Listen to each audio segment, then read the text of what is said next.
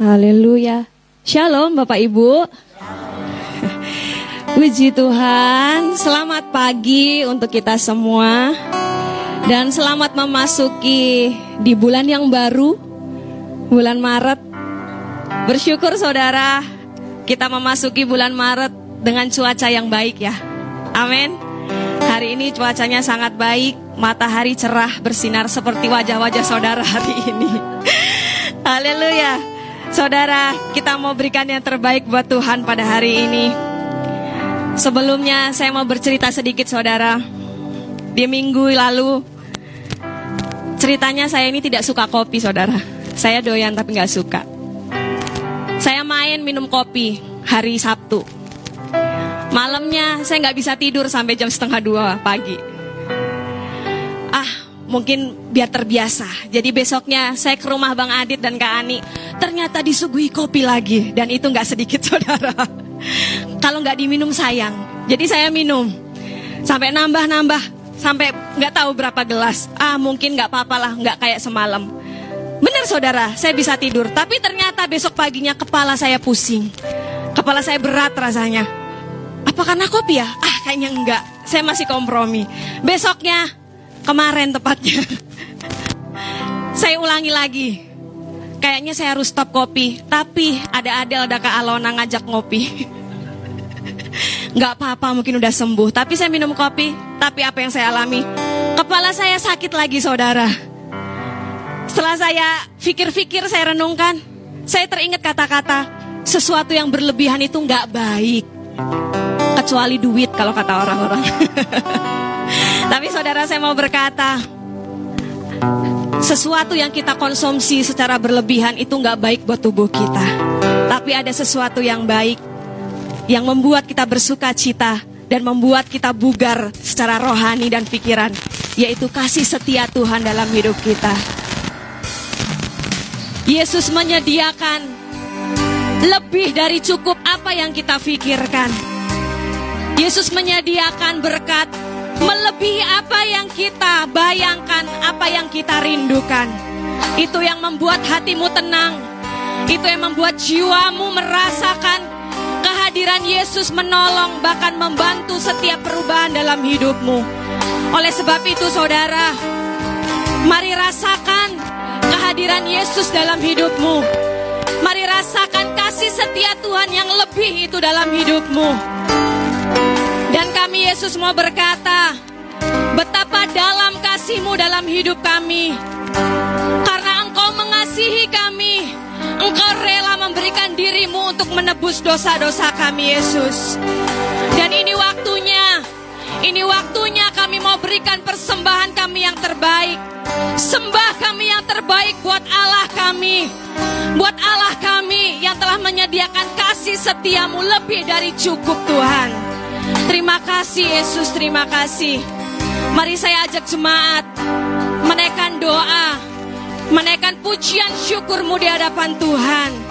Kita mau berkata, dalamnya kasihmu Bapa melebihi segalanya dalam hidup kami. Terima kasih Yesus, terima kasih Tuhan. Dalamnya kasihmu.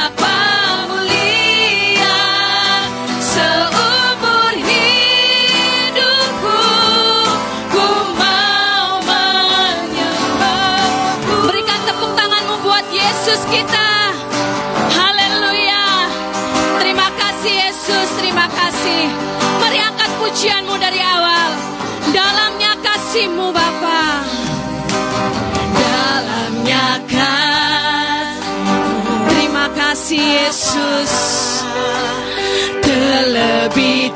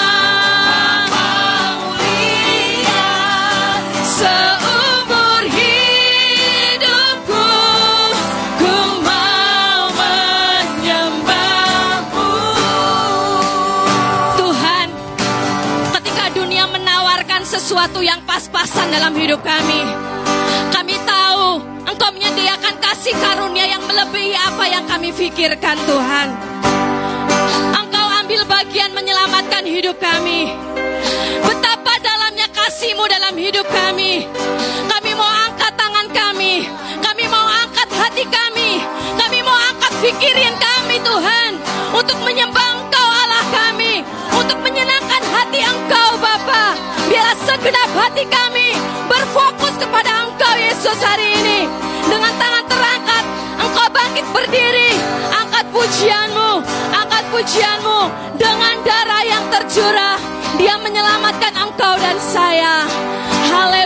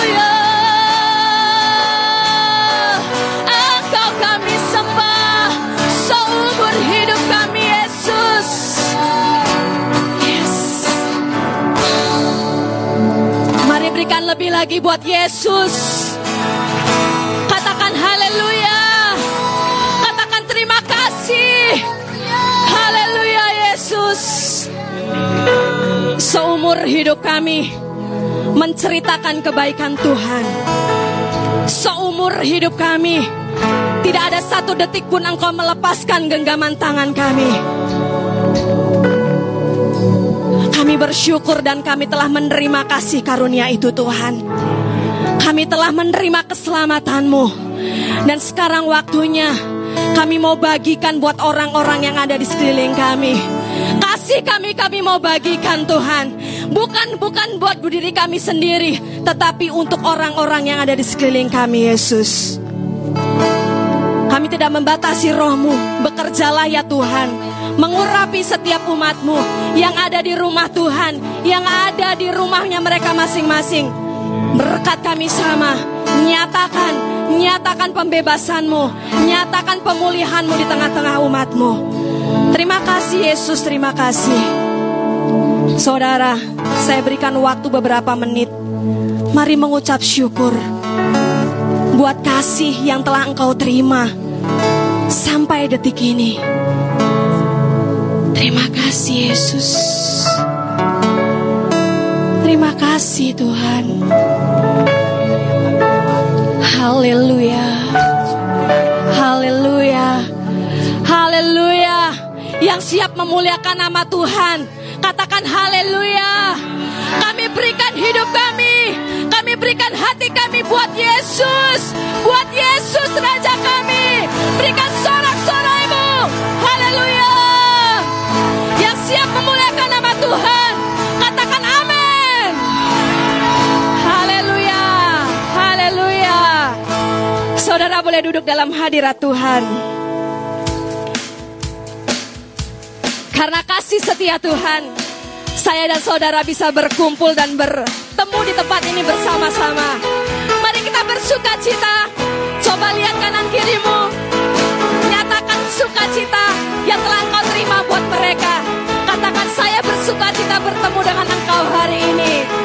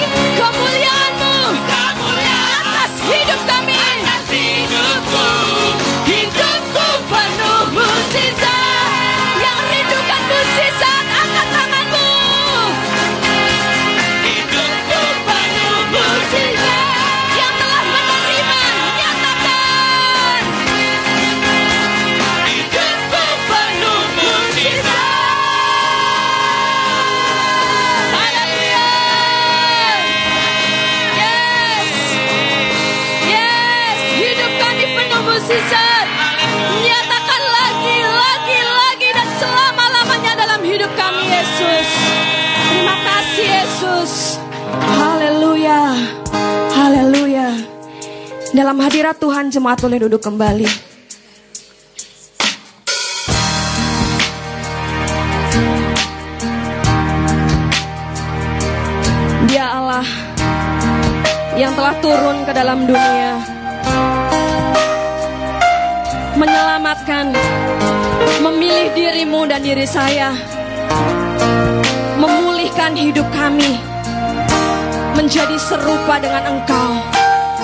Menjadi layak dengan engkau Yesus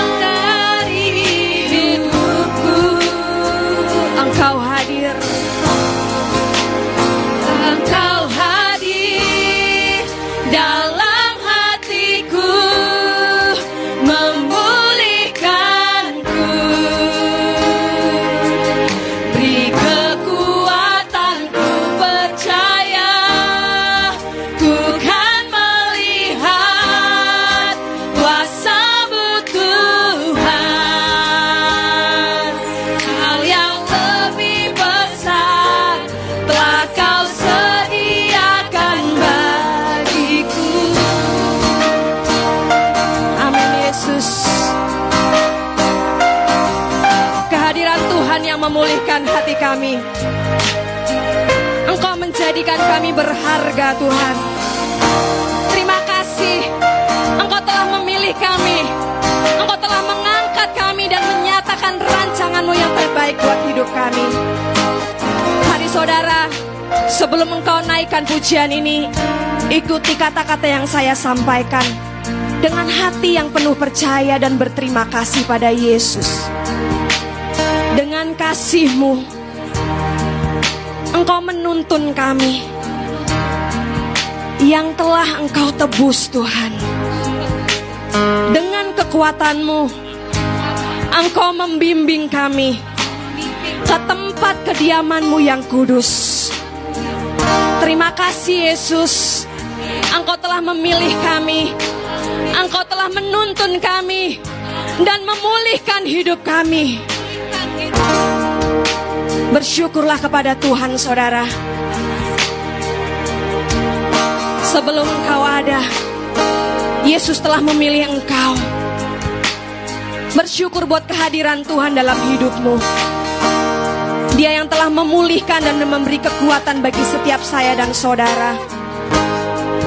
Mari angkat pujian ini dari awal kembali. Siapa aku Tuhan?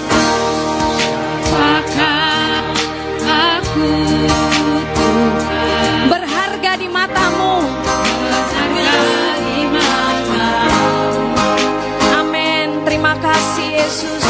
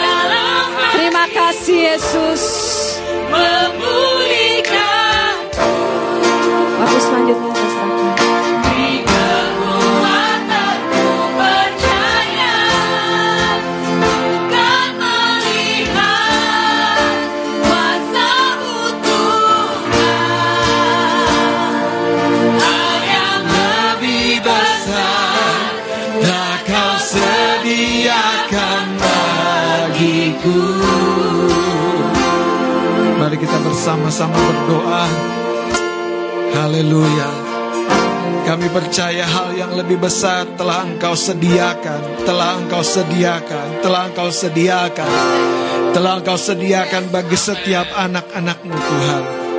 Itu sebabnya pada pagi hari ini, biar kami mengerti rancanganmu dengan tepat, dengan akurat, supaya ketika kami berjalan di dalam jalan-jalan yang kau perhadapkan kepada kami, kami tetap setia melangkah. Kami tetap setia melangkah. Kami tetap setia mengerjakan bagian kami. Karena kami percaya Engkau Allah yang setia, yang selalu mengganjar setiap anak-anakmu dengan caramu yang ajaib dan besar Tuhan. Kami mengucap syukur. Kami mengucap syukur. Berikan roh hikmat pengertian kepada kami anak-anakmu. Supaya ketika kami belajar firman-Mu, luka di hati kami, di jiwa kami disembuhkan. Setiap rasa kecewa dan marah yang tersembunyi disingkapkan, dipulihkan. Dan setiap potensi yang besar yang sekian waktu ini tertahan biarlah dimanifestasikan. Biarlah berbuah lebat sehingga hidup kami sungguh menceritakan tentang Engkau Tuhan yang setia. Mari angkat tangan sama sama kepada Dia. Mari kita berdoa Bapa kami mengucap syukur. Limpahkan kepada setiap anak-anakmu gerejamu kesetiaanmu sendiri. Supaya kami mampu untuk setia di jalanmu. Kami mengucap syukur. Di dalam nama Yesus Kristus kami siap menerima firman Allah. Haleluya sama-sama katakan amin amin. Puji Tuhan beri tepuk tangan bagi Tuhan Yesus. Haleluya. Silakan duduk Bapak Saudara yang kasih oleh Tuhan.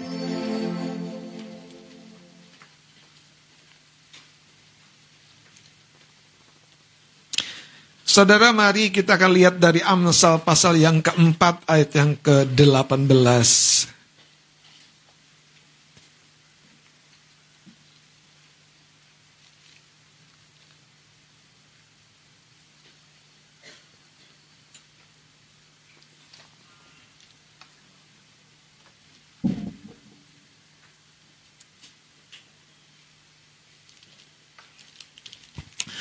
Amsal pasal yang keempat ayat 18.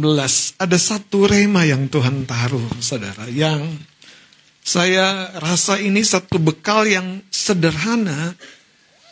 Tapi akan membuat kita tidak akan terhenti di titik mana sepertinya kita sedang mandek. Kalau boleh saya beri judul firman Tuhan pada pagi hari ini. Kesetiaan orang benar di jalannya. Nyanya kecil ya. Kadang kita pengen di jalan yang lambat, jalannya cepat, sebelah kiri, sebelah kanan. Pernah nggak ada di jalan tol? kita pengennya ngebalap aja, ya. Padahal saudara, pada setiap kecepatan ada posisi yang memang sudah diatur begitu rupa. Ya, Nah Amsal pasal yang keempat ayat 18 mari kita baca sama-sama dua tiga. Tetapi jalan orang benar itu seperti yang kian bertambah terang sampai rembang tengah hari. Alkitab berkata, tetapi jalan orang benar itu spesifik sekali. Jalan orang benar itu.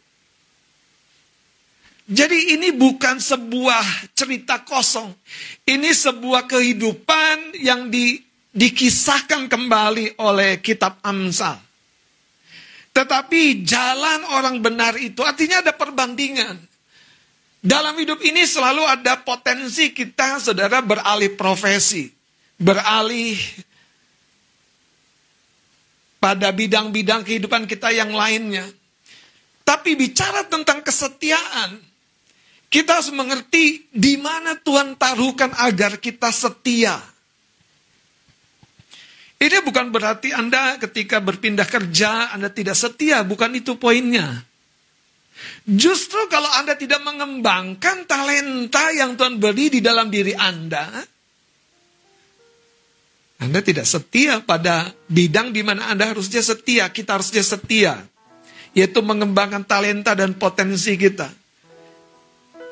Nah, Amsal pasal 4 ayat 18 ini ada sesuatu yang indah yang Tuhan mau ajarkan kepada kita.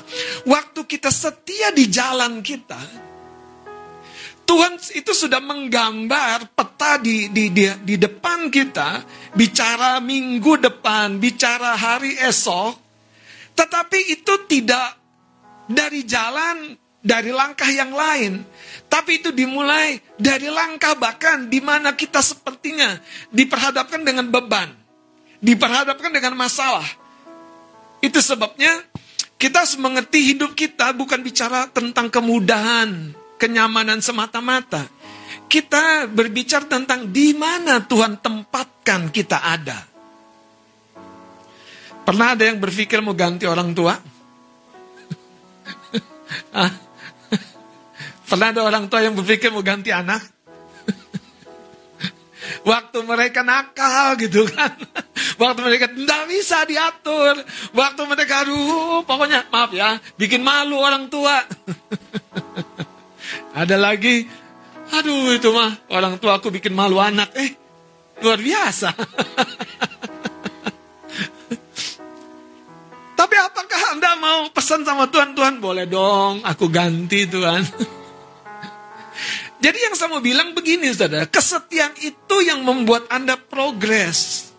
Yang membuat Anda melihat masa depan itu bagus kok, sekalipun sekarang keadaannya tidak bagus. Kesetiaanmu. Ayub itu setia dan tekun. Dia nggak ganti saudara pacar lamanya itu. Sekalipun pacar lamanya tuh, mengapa kamu masih bertekun dalam kesalehanmu? Ketika apa? Ayub punya bisnis, punya usaha, punya keluarga dan hancur semuanya. Dan istrinya tahu itu karena kesalehan Ayub. Semuanya jadi luar biasa. Dan waktu Ayub hancur-hancuran habis-habisan. Istrinya, oh enak aja. Aku punya masa depanku sendiri. Wis, keren. Tapi benar, hidup itu saudara, di situ, di situ, di situ kuncinya. Nanti kita akan belajar dari cerita Daud yang setia, saudara.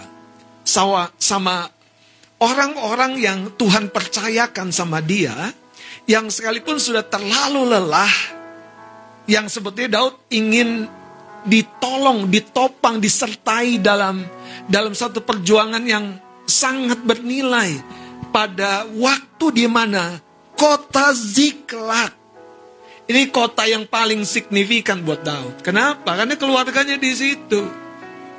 Anak dan istri di situ. Itu kota di mana dia harusnya Daud kalau boleh berkata, inilah apa namanya?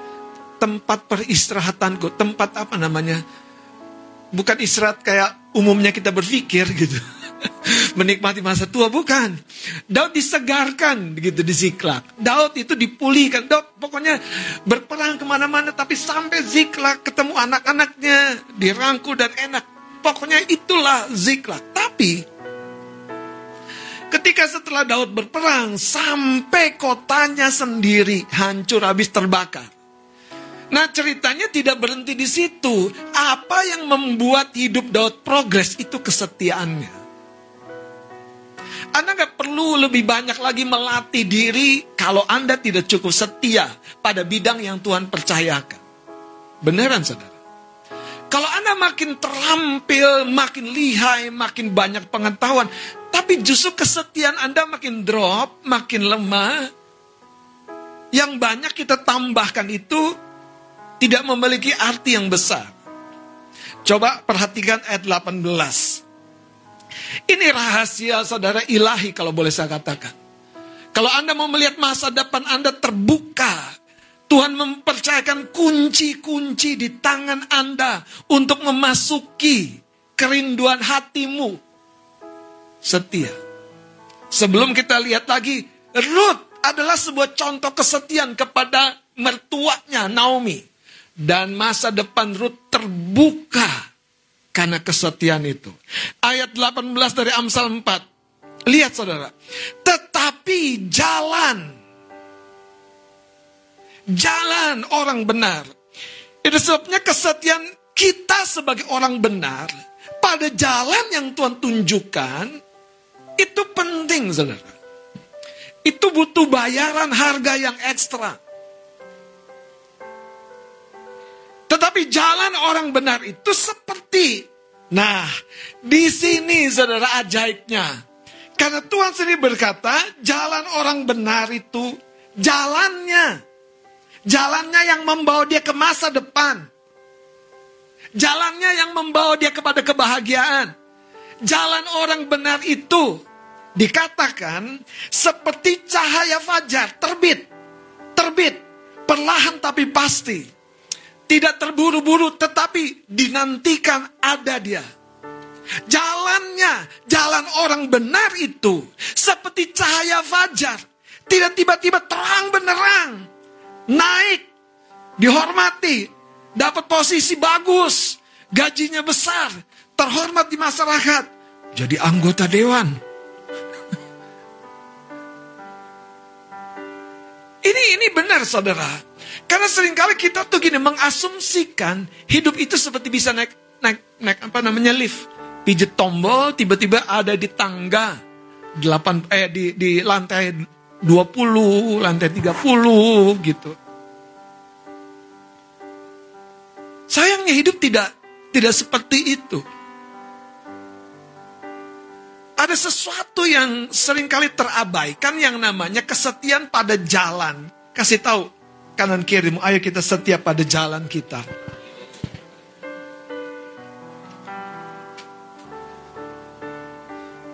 Wow, kenapa Dorcas pelayan Tuhan yang setiap pada bidangnya jahit menjahit. Ada baca di kisah Rasul ya. Yang menjadi berkat buat banyak lansia. Dan ketika Dorcas sakit dan meninggal, semua orang yang ditolong itu justru mengundang Rasul Petrus untuk mendoakan Dorcas dan Dorcas bangkit kembali. Apa yang membuat Dorcas punya investasi yang membuat orang-orang lansia-lansia, ibu-ibu yang dia udah mati. Tapi orang ini yang diberkati melalui talentanya Dorcas itu bekerja bagi Dorcas yang sudah mati. Makanya saudara, setialah pada jalanmu. Haleluya. Bapak ibu di rumah tangga, Suami-suami setialah pada jalanmu. Haleluya. Kalau Anda harus berjaga lebih daripada pasanganmu, aku akan dimampukan setia. Kalau Anda sebagai istri, kok aku begini begitu setialah pada jalanmu. Kesetiaanmu itu yang akan membuat engkau progres. Saudara, Begini loh saya kasih tahu. sebelum kita gali lebih dalam lagi, Ishak itu setia pada bisnisnya. Itu yang membuat akhirnya dari dia bercocok tanam, berladang, dia punya kambing domba, dia punya unta, dia punya punya kerbau, dia punya banyak sekali, saudara. Dan di tahap yang itu, dia punya banyak anak buah, dia punya banyak asisten. Enak nggak kalau ada ungkapan, wah dia mah enak, asisten rumah tangganya banyak. Kan enak tuh dengernya kan. Asisten rumah tangganya aja banyak coba. Apakah itu bisa terjadi? Sangat bisa terjadi. Yang ngurus kebun ada, yang ngurus dapur ada, ya kan uman lo kan? Betul. Yang ngurus semua kendaraan kita ada. Coba, waktu kita bangun, tugas kita ngapain? Jadi imam di hadapan Tuhan seperti Ayub. Mempersembahkan korban.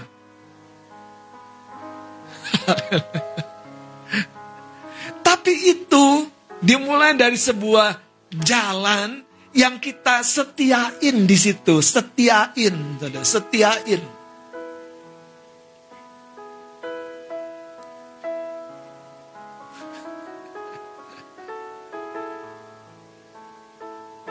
Kalau Anda jadi olahragawan, sebentar mau main bulu tangkis, sebentar mau main sports, sebentar mau main apa lagi?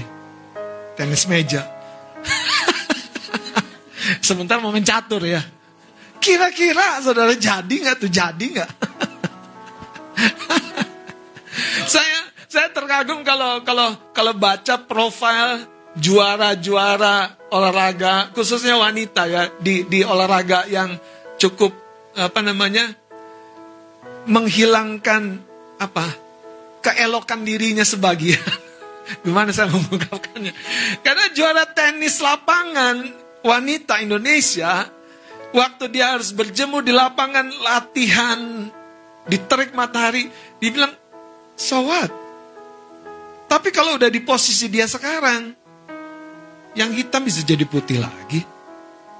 Ya kan? Bisa. Hidup ini kalau Anda masuk ke level tertentu, saudara, yang mungil bisa jadi kuat besar lagi. yang tidak berdaya, yang kayaknya tidak ada apa-apa. Ih, kita punya semuanya. Masalahnya untuk memasuki tahap itu, ada satu anak kunci yang namanya kesetiaan di jalan yang Tuhan berikan kepada kita. Mari kita lihat saudara, ayat yang ke-18. Tetapi jalan orang benar itu, katakan seperti cahaya fajar. Baca lagi, yang kian bertambah terang sampai rembang yang kian bertambah terang sampai nih tengah matahari tepat di atas kepala. Sampai matahari, sampai rembang tengah hari. Haleluya. Mari sekarang lihat 1 sampai pasal 30. Ada satu cerita yang bagus sekali dari Daud. Kita akan lihat ayat yang ke-21. Kita sudah baca bagaimana Daud bertekun, bagaimana Daud meminta Abiatar mengambilkan baju efod dan Daud setia membawa penyembahannya. Setia saudara pada jalanmu. Setia pada jalan yang dipercayakan kepadamu. Dan di sana kan Anda akan menggenapi firman ini. Kian hari kian bertambah terang sampai terang yang maksimal. Lihat saudara ayat yang ke-21 saya akan baca. 1 sampai pasal 30. Tetapi, sorry, ketika Daud sampai kepada ke-200 orang yang telah terlalu lelah, garis bawahi kata telah terlalu lelah untuk mengikuti Daud yang telah dibiarkannya tinggal di dekat sungai Besor. Jadi ceritanya begini saudara. Ada kira-kira 600 orang yang menyertai Daud. Dan ada 200 orang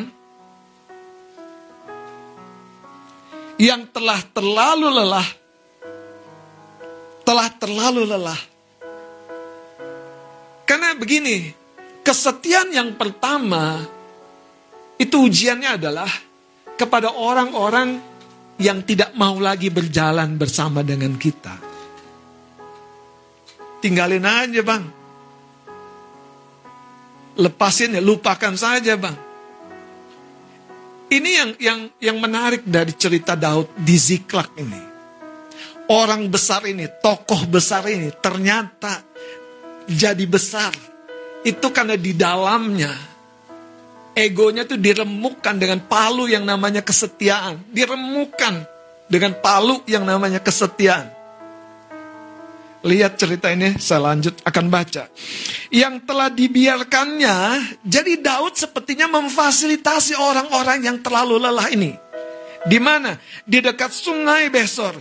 Maka keluarlah orang-orang ini yang sudah terlalu lelah. Menyosong Daud yang kembali setelah menang perang. Melawan Amalek-Amalek yang menghancurkan Ziklak kota itu. Masalahnya di sini adalah ketika Daud kembali dari peperangan, Daud membawa jarahan yang besar sekali. Ini benar-benar besar sekali. Besar sekali besar. Kalau Anda baca ceritanya, Anda tak akan tahu yang saya maksudkan. Besar. Jadi kalau orang sudah dapat besar, dia nggak ingat kepada siapa dia mau berbagi. Menurut saya ada yang salah. Ini besar sekali, saudara. Masa sampai untuk orang 200 yang terpaksa tinggal di pinggir sungai itu.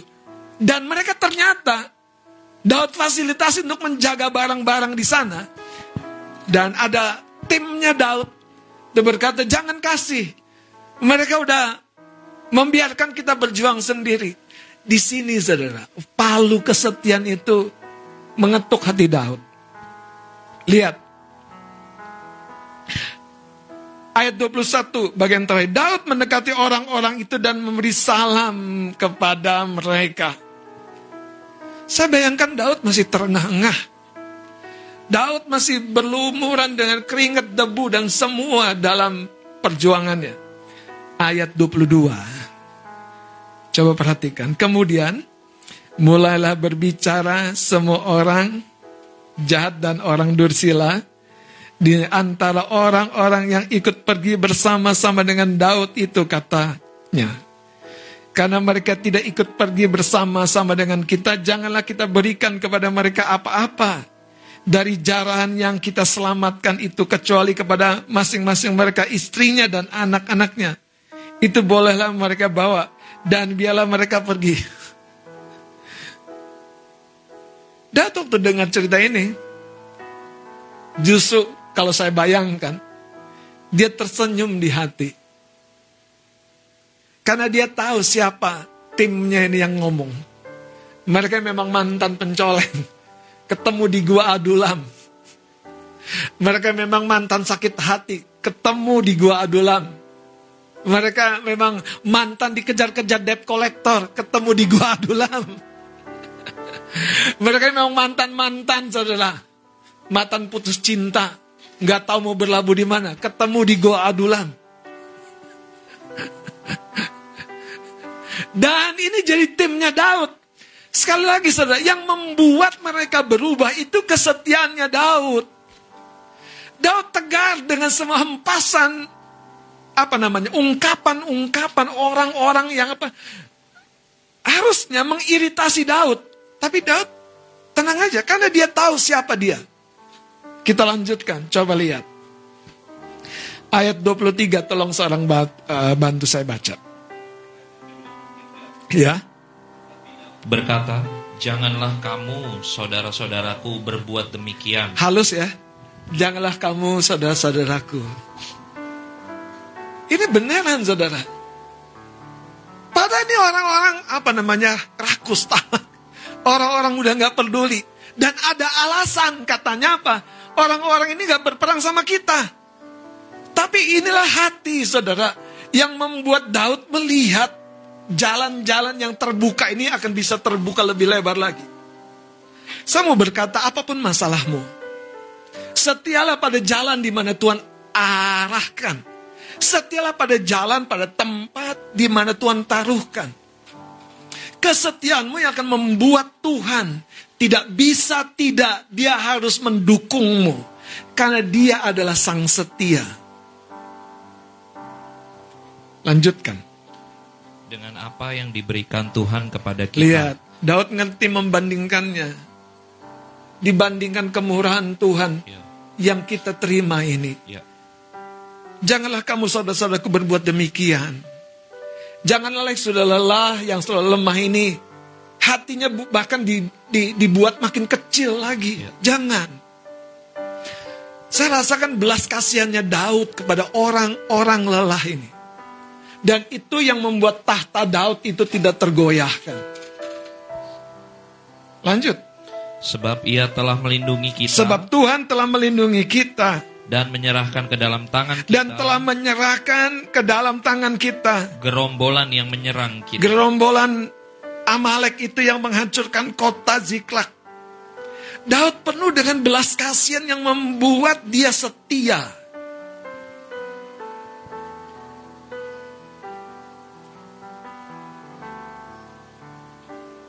Kalau kita baca terus ayat 24, itu bahkan dibuat menjadi ketetapan.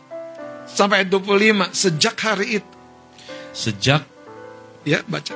ayat oh Ayat 25. ayat 25 Dan demi- demikian, Dan demikianlah halnya sejak hari itu dan seterusnya. Hal itu ditentukannya menjadi ketetapan dan peraturan bagi orang Israel sampai sekarang. Jadi peraturan di zaman itu terwujud karena ada orang yang setia kepada yang lemah, setia pada yang kecil, setia pada yang tidak berdaya. Itu kesetiaan yang pertama dari Daud. Coba saudara lihat ayat 26. Jadi ini yang menarik saudara. Ayat 26 saya baca. Ketika Daud sampai ke Ziklat, dikirimnyalah sebagian dari jalan itu kepada Para tua-tua di Yehuda. Daud tahu. Buat apa aku nikmati bermegah-megah sendiri. Bahkan kalau Anda baca cerita ini, siapa tua-tua? Ini naungan bagi seluruh umat. Jadi sepertinya Daud tahu. Perolehan yang besar dari Tuhan ini, dia lepaskan kepada para tua-tua, para pemimpin umat.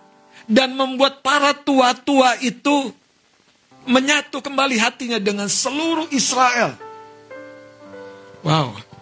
Saya baca ya, dikatakan begini. Sebagian dari jaran itu kepada para tua-tua di Yehuda.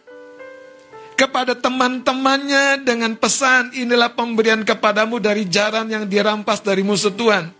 Kalau Anda baca 27-nya, itu yang saya bilang, jarannya ternyata besar sekali, saudara. Ya ini kepada yang di Betel, kepada yang di Ramot, di Tanah Selatan, kepada yang di Yatir, kepada yang di Aror, kepada yang di Simot, kepada yang di Estemoa. Wow. Jadi saya bayangkan Daud itu mungkin saudara. Kenapa ya pikirannya bisa luas sekali. Daud kenapa dia bisa peduli kepada orang yang tidak lagi sedang bersama dengan dia. Daud bisa berbagi bahagia. Dan ini yang membuat Tuhan mempercayakan perkara besar kepada Daud. Saya mau tunjukkan dari mana saudara. Daud lelah. Kita naik sedikit. Ketika Daud pada ayat 6-nya, lihat 1 sama 30, ayat 6-nya, sangat apa? Terjepit, sendirian. Coba baca ceritanya. Karena rakyat hendak melempari dia dengan batu. Seluruh rakyat itu telah pedih hati. Jadi Daud sendirian. Bapak Ibu, kita harus setia berdasarkan bukan kepada kesetiaan orang. Kita bisa setia berlandaskan kepada kesetiaan Tuhan bagi kita.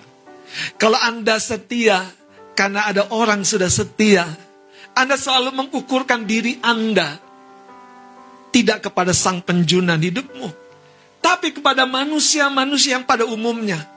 Ya dan amin, manusia bisa berubah. Tapi kalau Tuhan menyertai, yang mudah berubah itu akan kokoh. Daud sangat terjepit. Siapa yang mendukung dia? Nggak ada. Dia berdoa. Saya akan lebih cepat lagi dari ayat 6 ini. Kan Daud bertanya, haruskah aku mengejar gerombolan itu? Ayat 8-nya.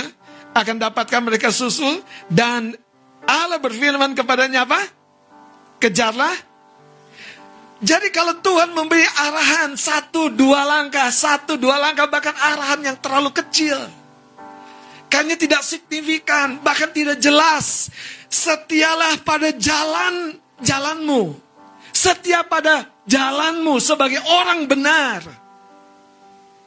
Dia pasti membuka cerita hidupmu selanjutnya. Mari kita lihat saudara. Ayat 9. Lalu pergilah Daud beserta ke 600 orang yang bersama-sama dengan dia. Dan sampailah mereka ke sungai Besor sementara orang-orang yang mau tinggal di belakang berhenti di sana. Nah itu 200 orang itu. 600 bersama dia 200 berhenti di tepi sungai. Ayat 10 maka Daud melanjutkan pengejaran itu berserta 400 orang. 200 orang yang terlalu lelah untuk menyeberangi sungai Besor itu berhenti di sana. Ingat ini Daud belum sempat istirahat Pulang dari peperangan sampai kota, kota hancur terbakar. Semua orang mengintimidasi dia, mengancam dia, Daud. Ini gara-gara kamu. Daud sudah ketakutan, depresi. Daud minta Abiatar ambil baju efod menyembah. Dan selesai itu, Tuhan berkata, kamu mampu mengejar. Coba, di logika kita, saudara. Hari ini saya mau berdoa, kesetiaanmu di jalan yang Tuhan tunjukkan itu dilandaskan bukan kepada kesetiaan manusia, tapi kesetiaan Dia yang telah membawa engkau sampai sejauh ini.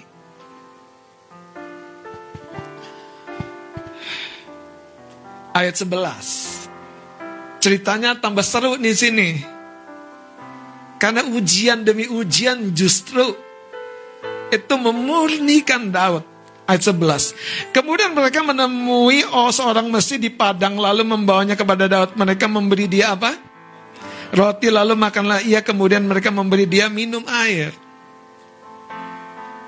Orang Mesir tertinggal di sebuah lokasi yang tidak jelas.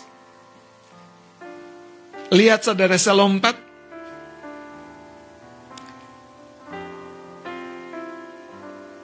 Ayat 13. Kemudian bertanya Daud kepada ibu budak, siapakah engkau, dari manakah engkau? Jawabnya, aku ini seorang pemuda Mesir, budak kepunyaan orang Amalek. Tuanku meninggalkan aku karena Haleluya. Anda tahu orang-orang yang ditinggalkan, orang-orang yang dibuang, itu orang-orang yang dipedulikan Daud. Orang-orang yang ditinggalkan, orang-orang yang ini ngerepotin nih diajak nih. Coba. Bayangkan saudara. Pemuda ini sakit. Pemuda ini biasanya diandelin untuk ngurus barang-barang cavalry. Dan dia sakit. Tapi ketika dia sakit tidak berguna, makin ngerepotin, ditinggalin di padang. Daud menemui harta terpendam itu. Di dalam wujud seorang yang ditinggalkan, hancur, lemah, terbuang. Kalau Anda ketemu kucing, anjing di jalan, Anda beri dia makan, Anda dia beri Anda beri dia peluk hangat. Menurut saya, dia akan tahu siapa tuannya yang sesungguhnya. Kesetiaan selalu adalah ekspresi yang tidak mungkin tidak terpahami oleh orang-orang yang bahkan yang layak tidak diajak lagi gitu. Tadi yang sudah lemah 200 orang. Pemuda yang ditinggalkan. Dan waktu orang-orang yang terabaikan ini di jalannya Daud, Daud setia. Apa untungnya buat dia? Tapi justru cerita Ziklak ini berubah dari kesetiaan Daud. Saya percaya kalau engkau dan saya mulai hari ini mengambil sebuah komitmen. Eh, siapa bilang engkau di posisi tinggi, tetap engkau akan di sana. Siapa bilang? Jangan terlalu pongah, jangan terlalu sombong, jangan terlalu angkuh. Engkau berpikir engkau sudah di posisi yang wow. Nggak lama kok itu nggak lama, nggak lama, nggak lama. Saya mau kasih tahu nggak lama. Tapi kalau engkau setia kepada orang yang rapuh itu, yang lemah, yang ditinggalkan. Orang-orang itu yang akan justru menjaga engkau. Bahkan sama 400 yang di antaranya ada orang-orang yang jahat itu. Yang bilang, eh yang 200 itu kan gak ikut kita perang. Jangan dikasih jatah Mas Adit. Jangan dikasih makan. Orang itu cuma enaknya doang. Kan kadang-kadang kita suka bilang, kok kalau syukuran aja lu bisa muncul ya? Ada itu jenis yang kayak gitu. Ada saudara, tenang aja. Setialah. Jadi begini, kekasih-kekasih Tuhan. Inilah tahun di mana rumah Tuhan itu akan bertambah-tambah jiwa-jiwa. Saya mau beritahu saudara. Tapi ketika engkau setia, bukan sama orang yang setia, bukan sama orang yang peduli, bukan sama orang yang mendoakanmu, kan? yang mendukung pelayananmu, kan nih? Bahkan mungkin yang gosipinmu, kan nih? Setialah sama orang-orang itu. Kalau orang itu ada di jalanmu, Ya benerin, ben, benar saudara. Kalau orang-orang itu ada di jalanmu, seperti kisah Ayub. Oh Ayub itu orang kaya, orang sukses. Dan waktu dia dilupakan, dianggap rendah oleh istrinya sendiri. Ah, bilang Tuhan, Iya Tuhan, aku dipecatnya Tuhan jadi suami. Kan akan dibilang mati saja kan? Masih bertekunkah engkau dalam kesalahanmu? Aku dipecat jadi suami Tuhan. Ada uang abang ke saya. Enggak ada.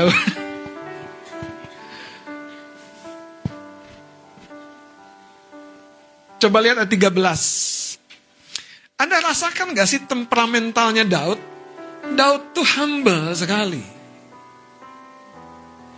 Coba coba lihat ayat 13.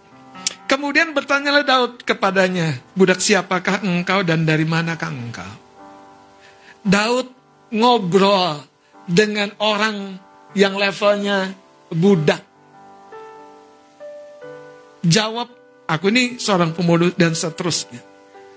Saudara, sekarang lihat ayat yang ke-15. Dan Daud bertanya kepadanya, dapatkah engkau menunjuk jalan kepadaku ke gerombolan itu? Katanya, bersumpahlah kepadaku demi Allah bahwa engkau tidak akan membunuh aku dan tidak akan menyerahkan aku ke dalam tangan Tuanku itu. Maksudnya orang Mesir itu, Amalek itu. Maka aku akan menunjuk jalan kepadamu. Jadi waktu kita setia sebagai orang benar, di jalan kita, setia pada jalan kita. Tidak mungkin Tuhan yang setia itu tidak melihat langkah-langkahmu dalam kesetiaan. Kalau Anda sebagai pemimpin Kersel, setialah dengan anggotamu. Yang ngeyel, yang lupain, yang susah diarahkan, setialah. Kalau Anda seorang pemimpin tim di level mana pun, setialah. Kalau Anda seorang sahabat, Janganlah jadi sahabat hanya sebatas kepada orang yang baik-baik saja sama kau.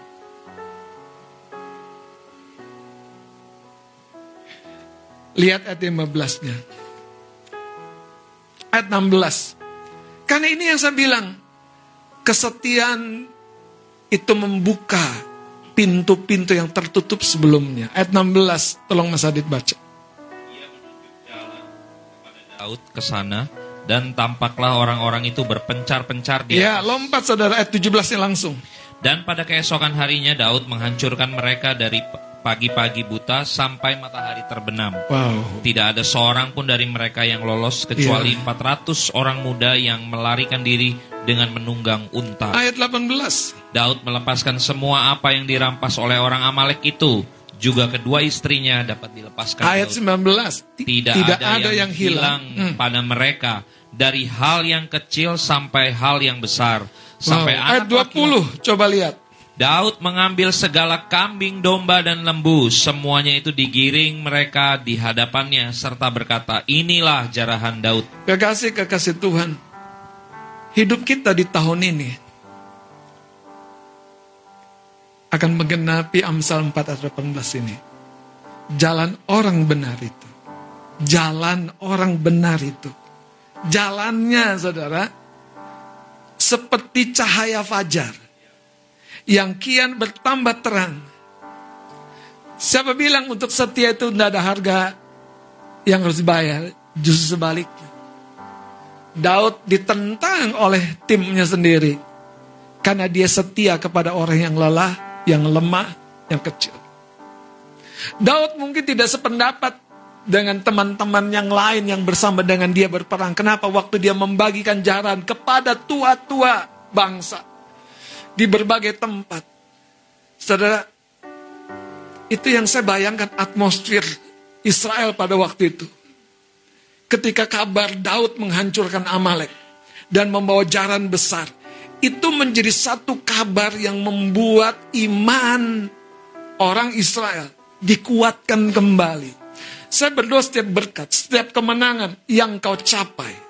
Ketika engkau setia kepada orang-orang yang belum mengalaminya. Dan di sana engkau justru akan menabuh dan menuai kembali dari Tuhan. Sebab dia Allah yang setia, amin. Mari kita lihat Matius pasal 25 dengan cepat. Alkitab mencatat paling tidak ada dua hal, ada dua ayat yang saya mau baca. Ayat 21. Matius 25 ayat 21, maka kata tuannya itu kepadanya, baik sekali perbuatanmu itu. Hai hambaku yang baik dan dan setia. Setia dalam hal apa? Itu mengelola, saudara. Mengelola harta, talenta, kepercayaan yang diberikan kepadanya. Tapi yang menarik coba lihat saudara. Engkau telah setia dalam perkara kecil. Aku akan memberikan kepadamu tanggung jawab dalam masuklah dan turutlah dalam kebahagiaan Tuhanmu. Ini hamba yang menerima lima. Tuhan bilang begini, engkau telah setia dalam perkara kecil. Jadi waktu Anda lebih sibuk dari orang yang lain, nggak usah membesar-besarkan. Waktu Anda diberkati, nggak usah membesar-besarkan diri. Nggak usah. Itu sesuai dengan kapasitasmu dan ada, ada, ada takaran, tuntutan balik di dalam kesetiaanmu kepada jalanmu itu. Apakah engkau bisa mengekspresikannya?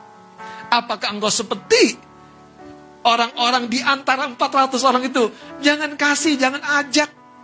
Enak aja gratisan terus. Tapi jujur kan kita kita bisa tergoda begitu. Karena kita lihat mentalitas orang. Itu sebabnya ukurkan kepada kemurahan Tuhan. Sampai orang yang mentalitasnya gratisan itu saudara. Itu berubah di dalamnya. Palu kesetiaanmu yang sebelumnya menemukan egomu. Sekarang menemukan saudara. Keegoan orang itu. Siapa kita di hadapannya? Siapa? Hei, jangan terlalu bangga. Jangan lupa kita diangkat Tuhan.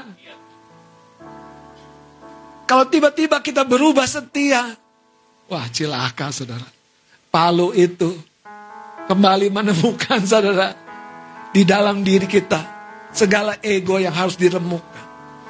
Kalau palu itu telah selesai, palu itu bagus buat orang lain melalui kehidupanmu.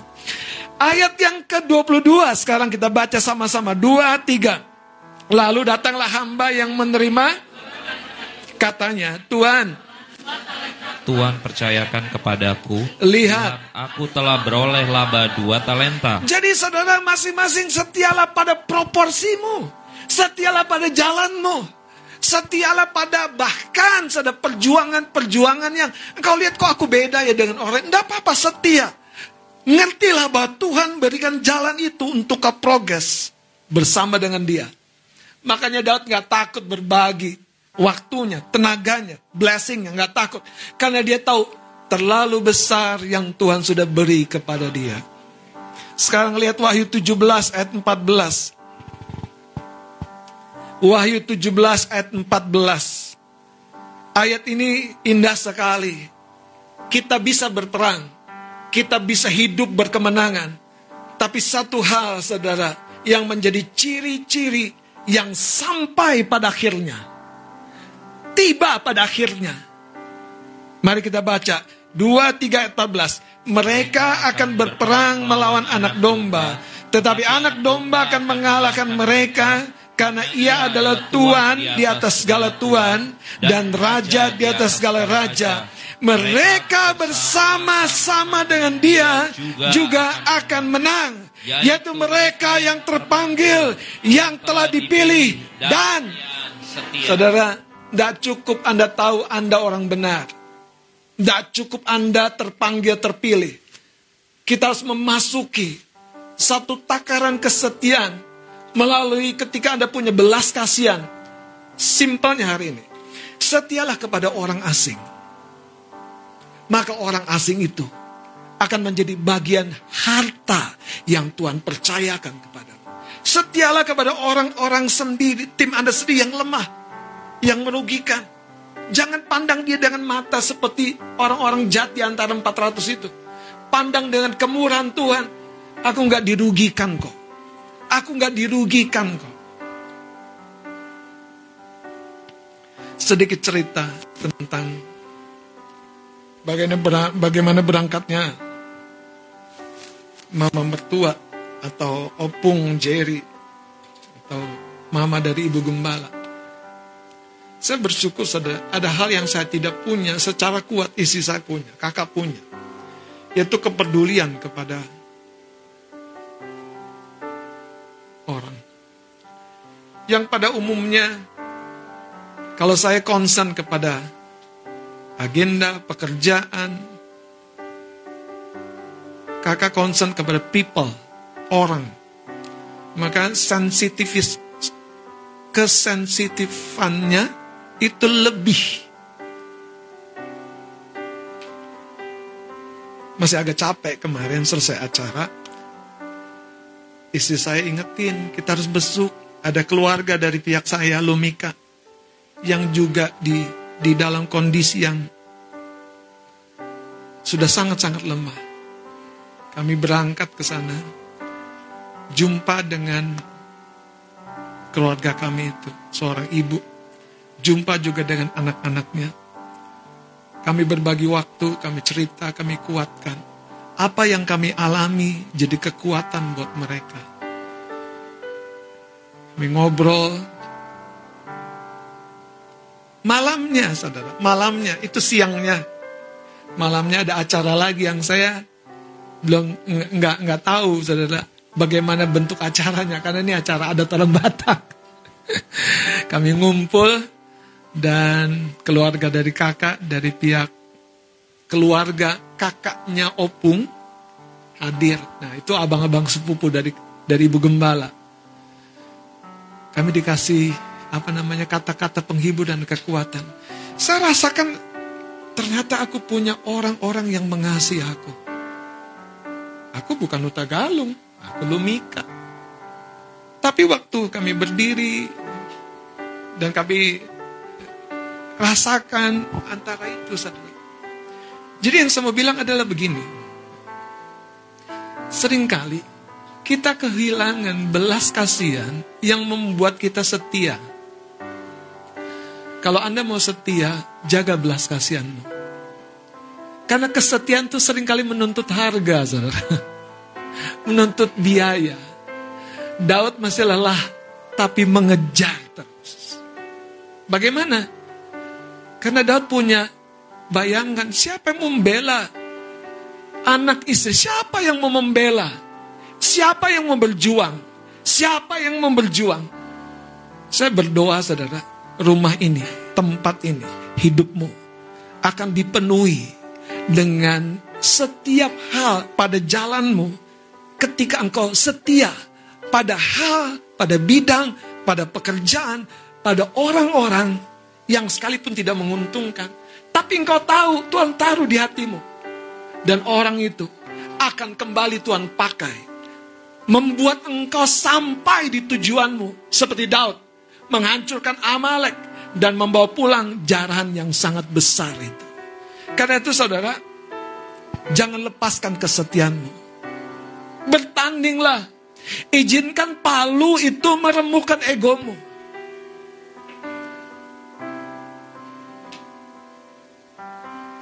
Istri saya berkata, yuk kita besok berangkat. Biasa, saya off dulu. Off apa ininya? Off. Ayo, jalan. Jadi kalau ininya terbuka, ini akan beroperasi, saudara. Masih nggak capek, nggak nanti aja, nggak besok aja. Yang kita kunjungi hari hari Sabtu, hari Jumat, Sabtunya berangkat, berpulang. Waktu saya dengar itu, Tuhan terima kasih. Aku nggak hebat sama sekali.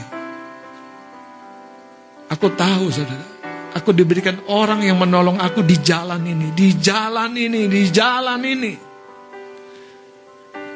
Coba kalau jujur nih, sorry, saya panggil, ambil satu contoh aja. Karut, Kada, terima kasih ya. Kalau bisa, hari ini ada Kak Yosi, ada Kak Yolanda. Karena kalian setia sama keluarga kalian. Dan saya percaya loh, ini belum berhenti, saudara. Kesetiaan itu akan meradiasi, menolong. Kenapa? Karena kita mau membagikan apa yang kita alami dari Tuhan. Itu sebabnya, jadilah seperti Daud. Lihat kepada kesetiaan Tuhan yang membuat aku bisa kok. Lihat kepada kemurahan Tuhan dan belas kasihan Tuhan kepada bejana rusak ini. Aku bisa kok. Amin. Mari kita bangkit berdiri.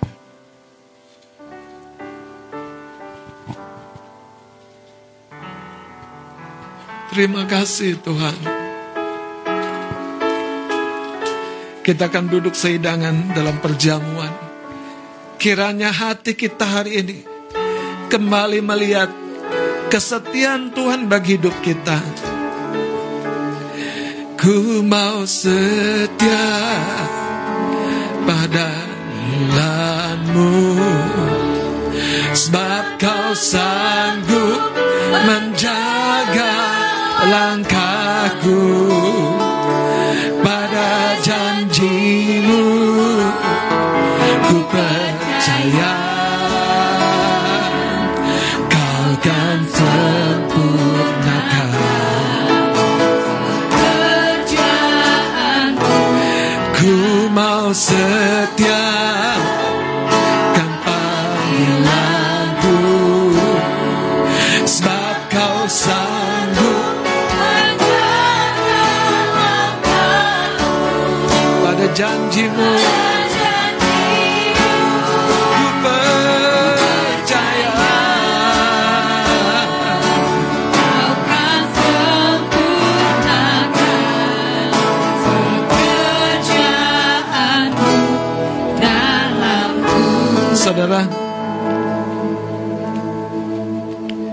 inilah tahun berbuah.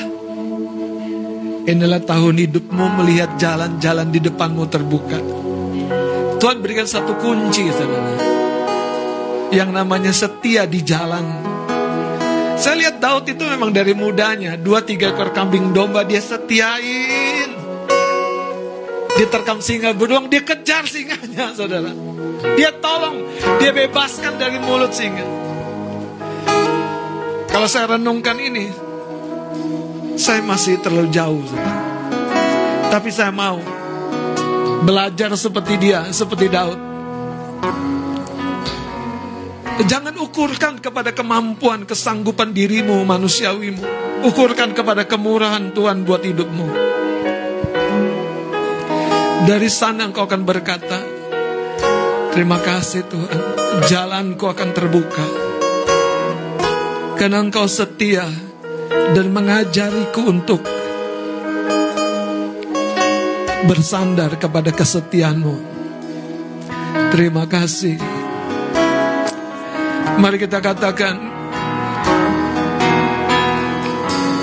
Ku kan setia pada panggilanmu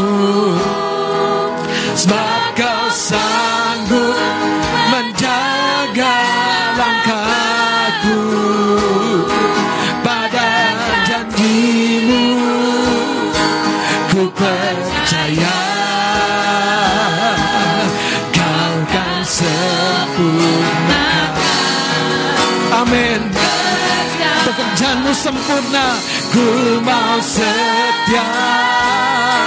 Kan panggilanku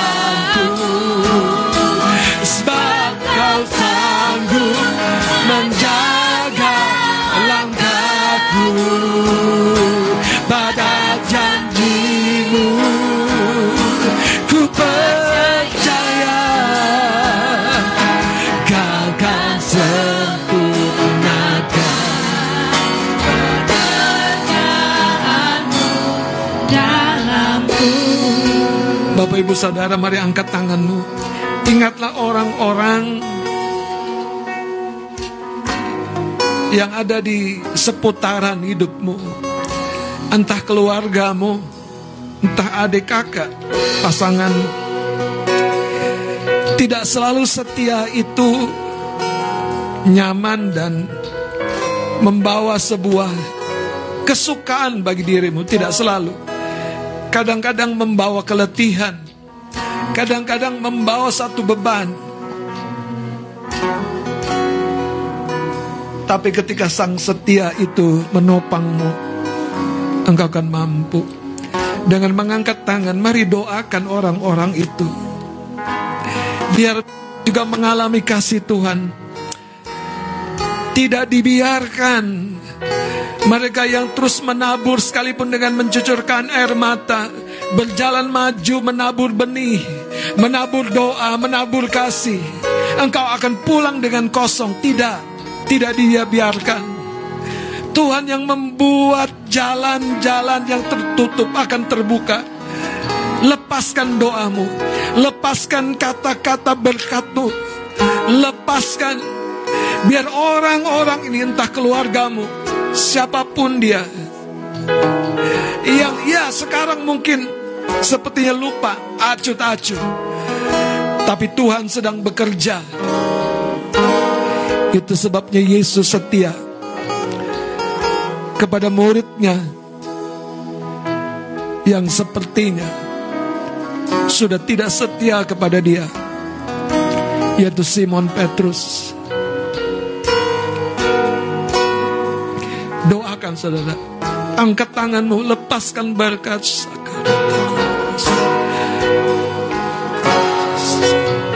Bahkan orang-orang dari masa lalumu, lepaskan berkat. Lepaskan berkat orang-orang itu.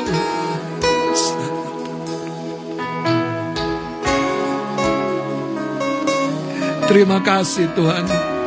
Kami percaya Inilah tahun kami akan melihat buah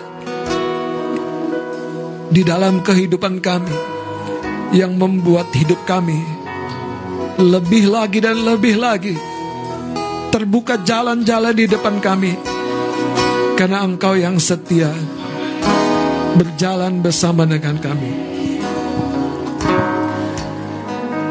Bapak saudara silakan duduk duduk sehidangan makan perjamuan kudus.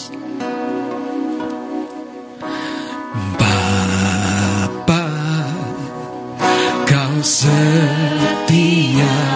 Saya undang petugas perjamuan boleh maju ke depan. Kau mulia.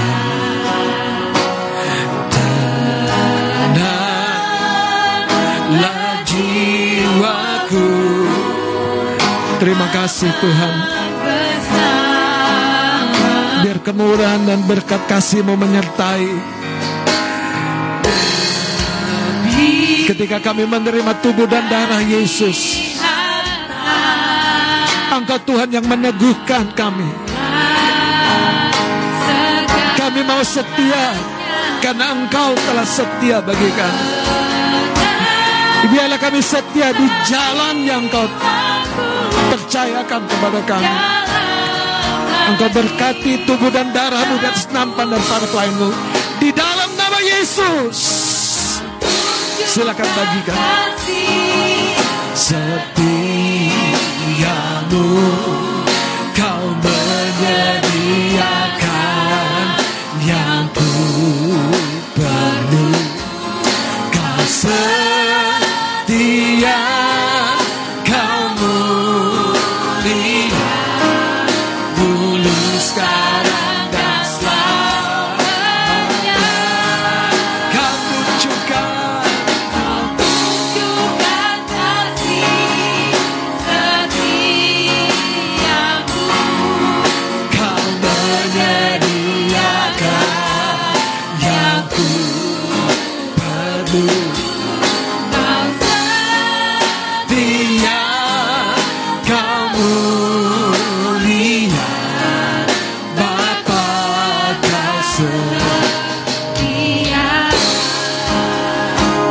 bersama bangkit berdiri.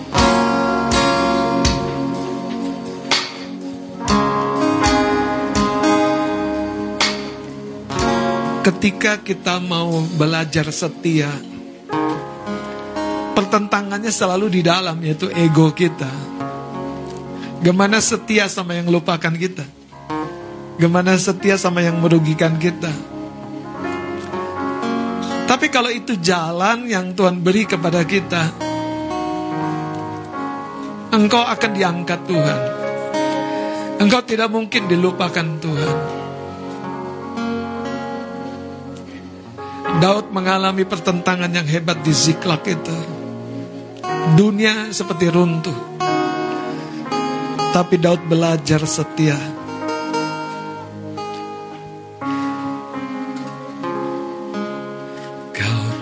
Tunjukkan kasih setiamu. Kau menyediakan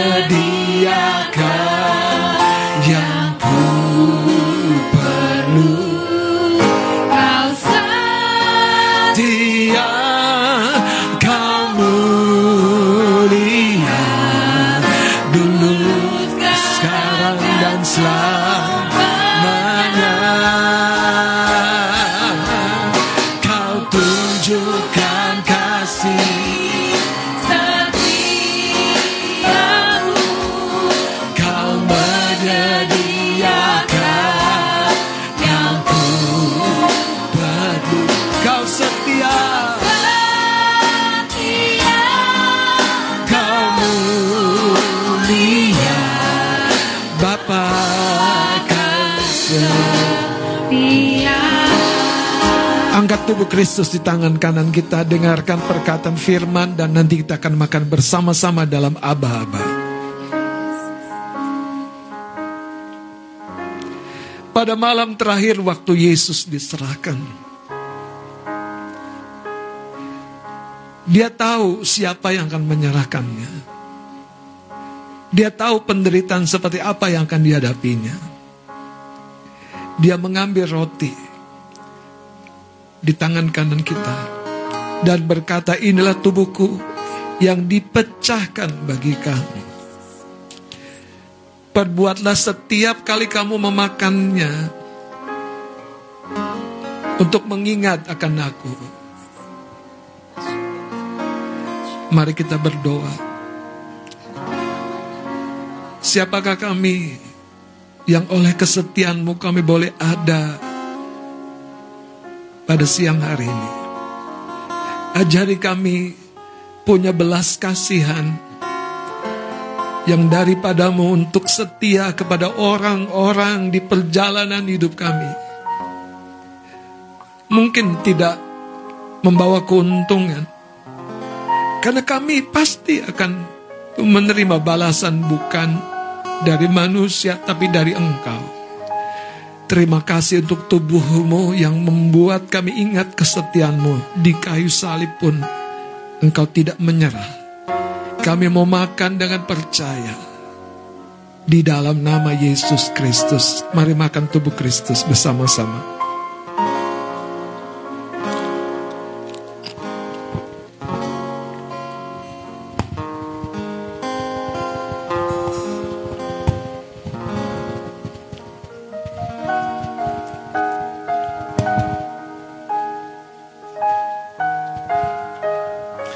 Setelah makan,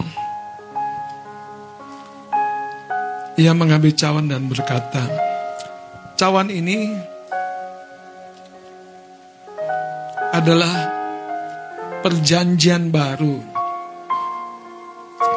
Tidak kalah istimewanya bukan hanya cawannya, tapi dimateraikan kata Tuhan Yesus dengan darahnya.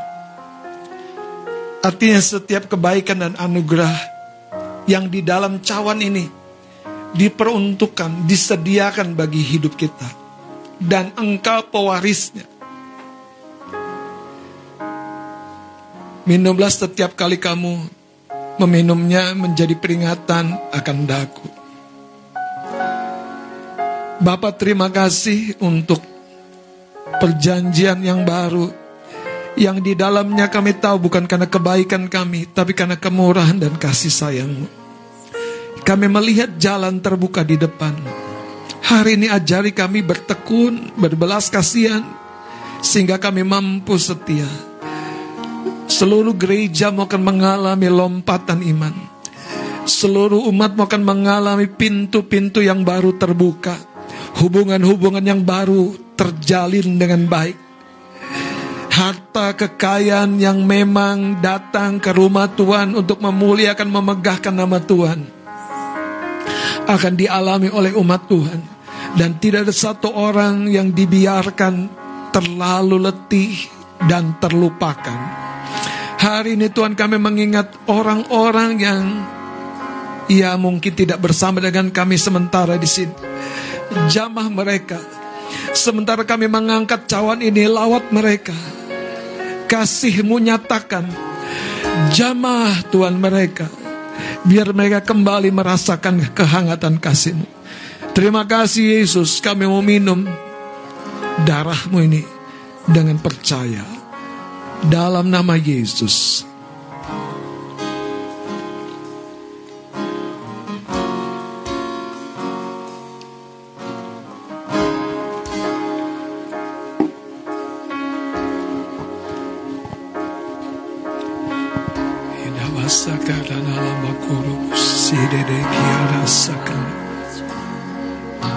Mari sembah Tuhan Sande nama darah lama Yari dia raso mata kana nama Yaran yare namo rasana yare yarana.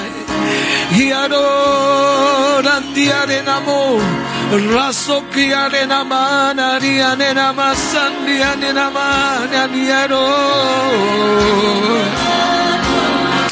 Yare, yaranaba, yaranaba, yaranaba. Kiarabo sakana la mana da la mana da la mana da la ma. Yare nama sandina rina nina riare nama. Rana masando. Kiare rabo sakara la badara la badara basikere de.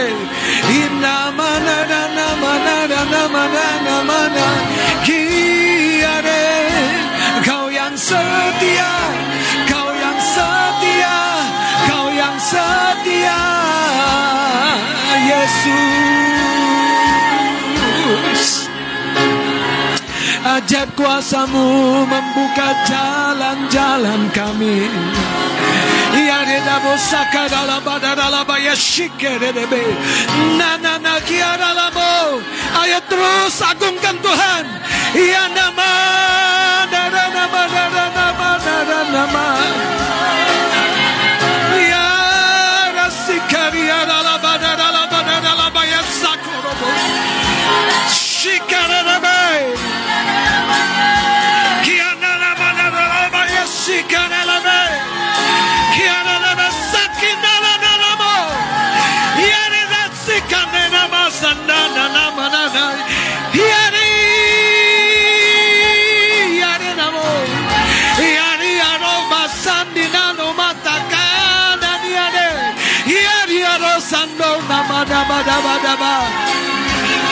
Haleluya. Kami mau setia. Kami mau setia. Karena kau telah setia. Ya di nama sandina namo kuranamo Ya rasiare Ya siare Kita nama nara nama ya sakandalama Ya ria rosa kandalama naralaba daralaba daralaba Ya sokorobo sikara toko mata kadabo korobo sikara Sikara la batakana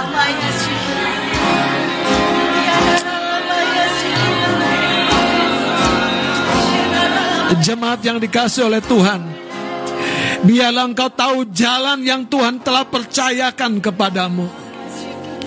Biarlah engkau tahu bahwa jalan itu kian hari Akan bertambah terang. Akan bertambah terang seperti fajar naik Pada waktu pagi.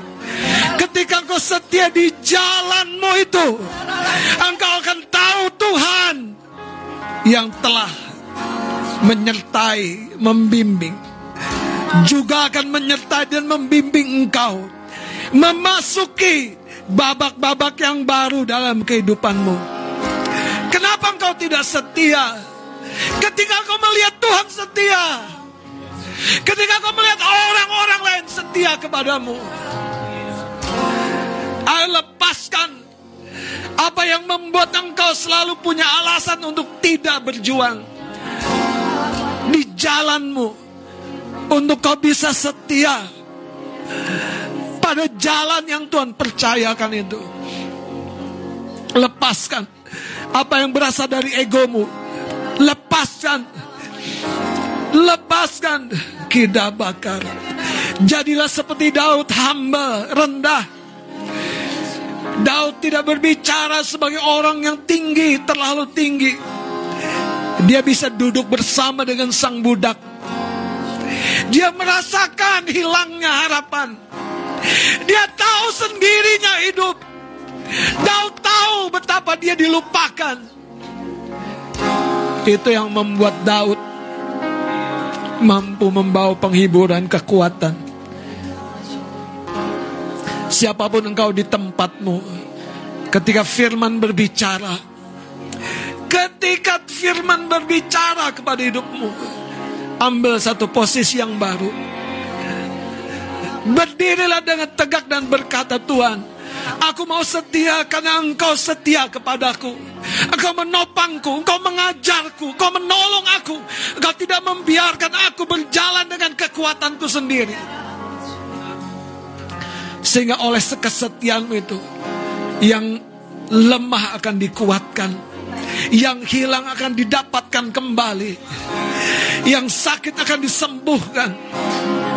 Yang patah semangat akan dipulihkan. Engkau dan saya akan berjalan di jalan ini. Kalau engkau bersama-sama dengan saya hari ini. Mendengar suaranya di hatimu. Ayo kita mengangkat tangan. Kita setiap kita siap untuk tuayan jiwa-jiwa di tahun ini. Kita siap untuk tuayan jiwa-jiwa ini. Engkau mau belajar lebih lagi firman untuk engkau bisa mengajar orang. Engkau mau berdoa lebih lagi untuk engkau bisa menolong orang lain. Engkau jadi pelayan-pelayan Kristus yang setia. Murid-murid Kristus yang setia. Karena engkau tahu engkau juga punya tanggung jawab untuk menolong, memuridkan. Bukan sekedar ditolong dan dimuridkan. Siapa pun engkau, inilah tahun di mana jiwa-jiwa akan dibawa kepada Tuhan. Mari angkat tanganmu dengan percaya. Bapa di dalam surga. Dengan tangan yang terangkat. Biarlah kami membawa hati kami. Yang sebetulnya terlalu rapuh. Engkau isi dan sembuhkan kembali dengan kesetiaanmu. Biarlah luka-luka bekas pukulan yang lama pulih dan sembuh. Sehingga kami mampu mengasihi orang seperti kami belum pernah terluka. Kami belum pernah dikecewakan.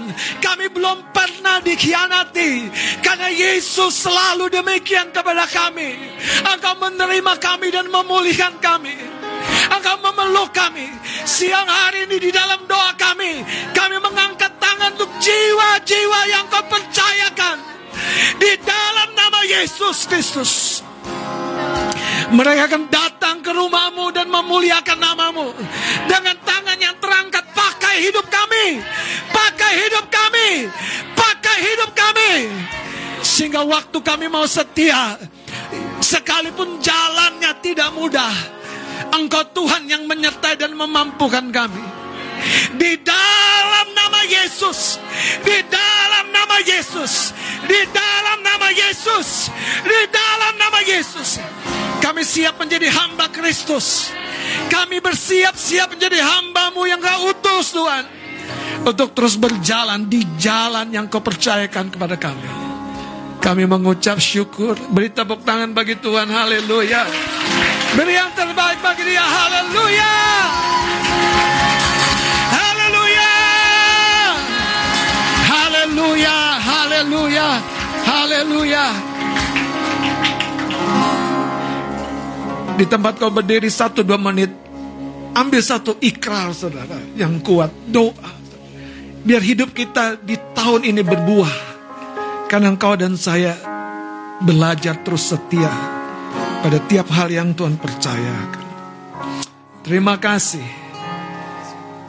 Terpuji namamu. Di dalam nama Yesus. Haleluya. Amin. Salami kanan kirimu katakan. Kita menjadi hamba yang setia. Tuhan Yesus memberkati. Silakan duduk.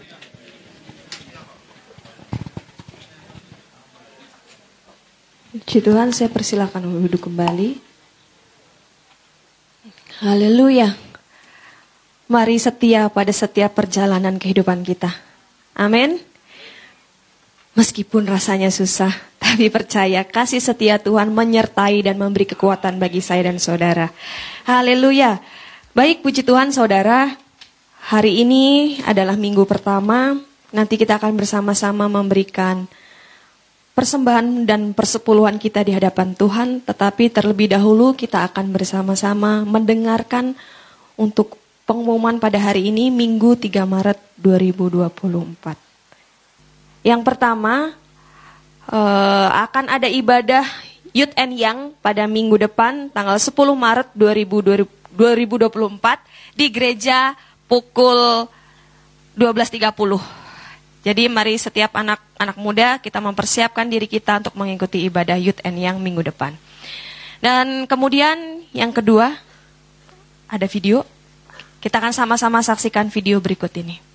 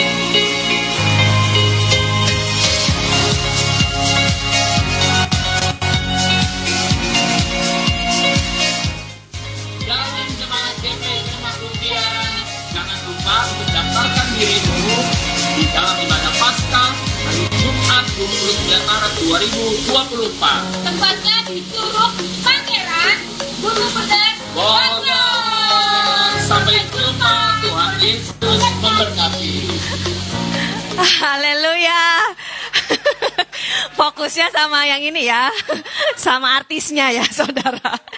Baik, saya sampaikan ya secara detail bahwa kita akan ada ibadah Jumat Agung dan Paskah. Kita akan adakan di luar gereja. Tadi tempatnya di Curug Pangeran Bogor ya. Pada har, pada tanggal 29 Maret 2024. Jadi ibadah ini bersamaan dengan acara baptisan buat setiap jiwa yang belum yang sudah mendaftar kemarin.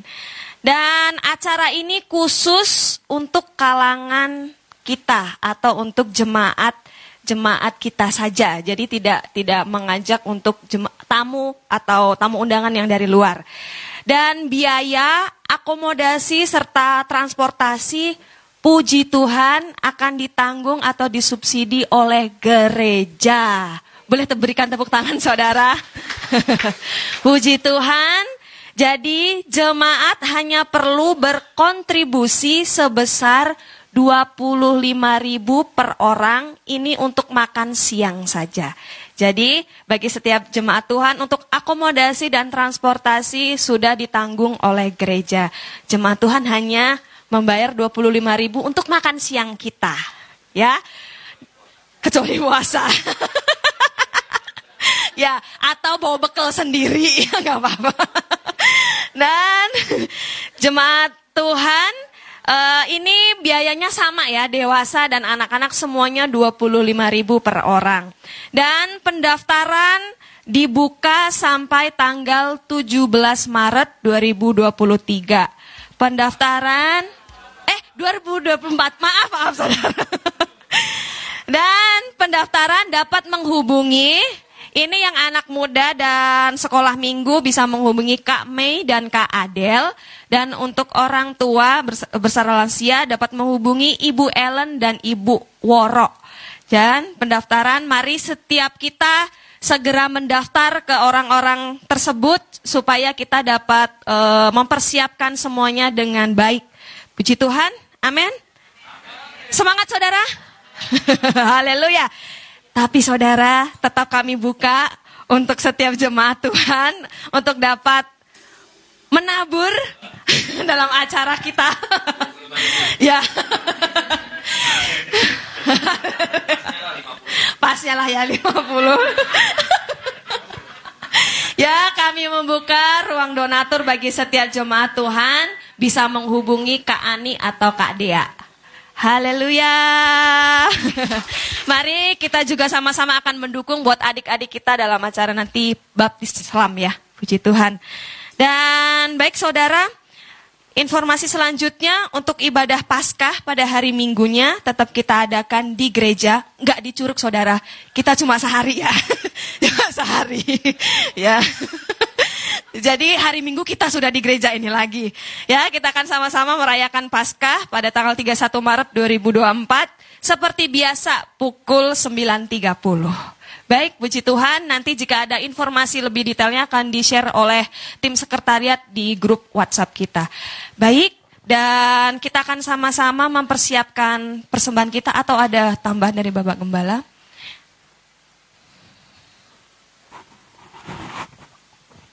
Uh, jemaat kita harus melonjak sukacita ketika dibuka kesempatan menabur. Oh, jelas tuh, asik. Saya ajarin yang pertama, Anda boleh bilang begini, seperti Bang Kors bilang, aku memberi donatur untuk konsumsi satu orang. Artinya, Anda bayar 50 ribu untuk dirimu dan satu orang yang lain. Itu sangat-sangat Bayarnya Inong, bayarin Inong. Bayarin Inong sama Amung boleh.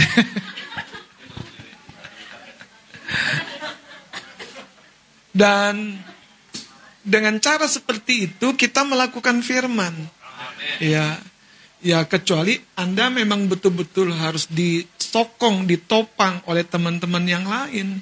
Gak apa-apa. Itulah keluarga, itulah gereja yang kuat jangan pura-pura lemah. Eh bener. Iya, yang lemah juga jangan lemah terus, lemah kelamaan. Paskah lemah, Natal lemah, tahun baru lemah. Lah piye itu?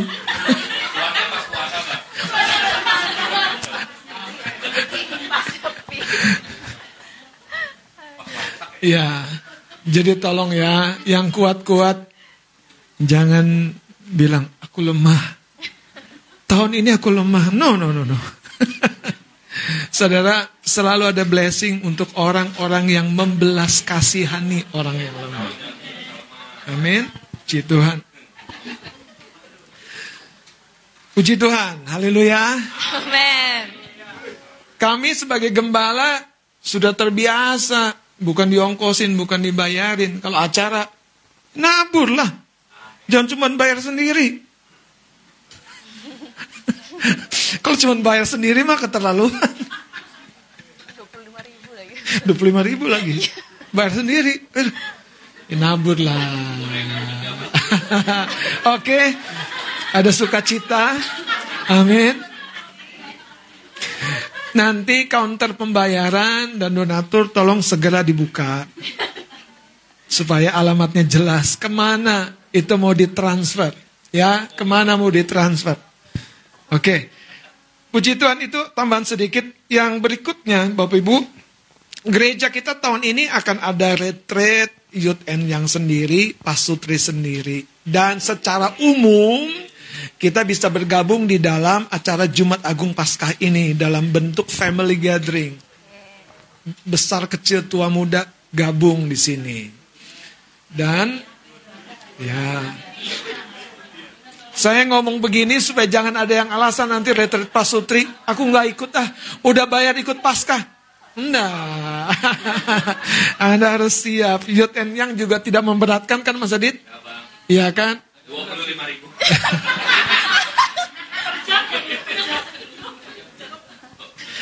Oke, nah itu yang penting dan berikutnya, uh, saudara membawa korban kepada Tuhan, ya kita harus suka cita dan dengan pengertian. Karena ada satu prinsip di dalam Alkitab Anda bisa temukan sendiri. Kalau ada keluarga yang kurang mampu, dia bisa merayakan Paskah gabung sama keluarga yang lain. Ya, itu artinya itulah family, itulah keluarga. Nah yang saya mau sampaikan, di dalam kita membawa korban juga sebetulnya. Kita sebagai orang-orang yang apa adanya, sehingga kita bisa berbagi atau bisa juga jujur, aku belum mampu. Ya, sehingga uh, kita bisa di hadapan Tuhan punya hati yang benar. Amin, amin. Mari kita akan berdoa untuk segala persembahan, bahkan persepuluhan yang Anda sudah tabawa dan tabur, Anda sudah berikan ke rumah Tuhan. Kita akan berdoa dengan percaya kepada firman yang menjaminnya. Setiap pribadi yang menabur, membawa korban persembahan di hadapanmu, adalah mereka yang mengadakan ikat janji di hadapanmu. Itu sebabnya apa yang kami terima juga daripadamu, kami bawa di hadapanmu. Entahkah korban persembahan tiap-tiap minggu. Atau juga yang kami bawa sebagai sebuah persepuluhan di hadapan Tuhan. Bukankah rumah inilah tempat kami bernaung dan menerima segala rahmat anugerah daripadamu. Layaklah kami membawanya kepadamu di rumahmu ini. Berkati semua anak-anakmu dengan hati yang tulus ikhlas. Tidak ada ketakutan, tidak ada kecemasan, tidak ada kekhawatiran yang membuat mereka ragu membawa apa yang mereka percaya di hati mereka di hadapanmu. Hambamu berdoa kembali sesuai dengan otoritas yang kau berikan sebagai gembala. Yang menabur. Biarlah menerima kembali tuayan berlipat kali ganda yang melakukan kebenaran, biarlah mereka menerima kembali ganjaran dari kebenaran itu. Biarlah kami yang belum mampu, kami dikuatkan untuk melakukannya pada waktu berikutnya. Diberkatilah sekalian umatmu, diberkatilah segala korban persembahan umatmu. Di dalam nama Tuhan Yesus Kristus yang siap memberi dan menabur, di dalam nama Yesus sama-sama katakan, amin, amin. Selamat memberi Tuhan Yesus memberkati saudara. Sambil kita memberikan persembahan, kita akan pujian kita bertemu dalam kasihnya.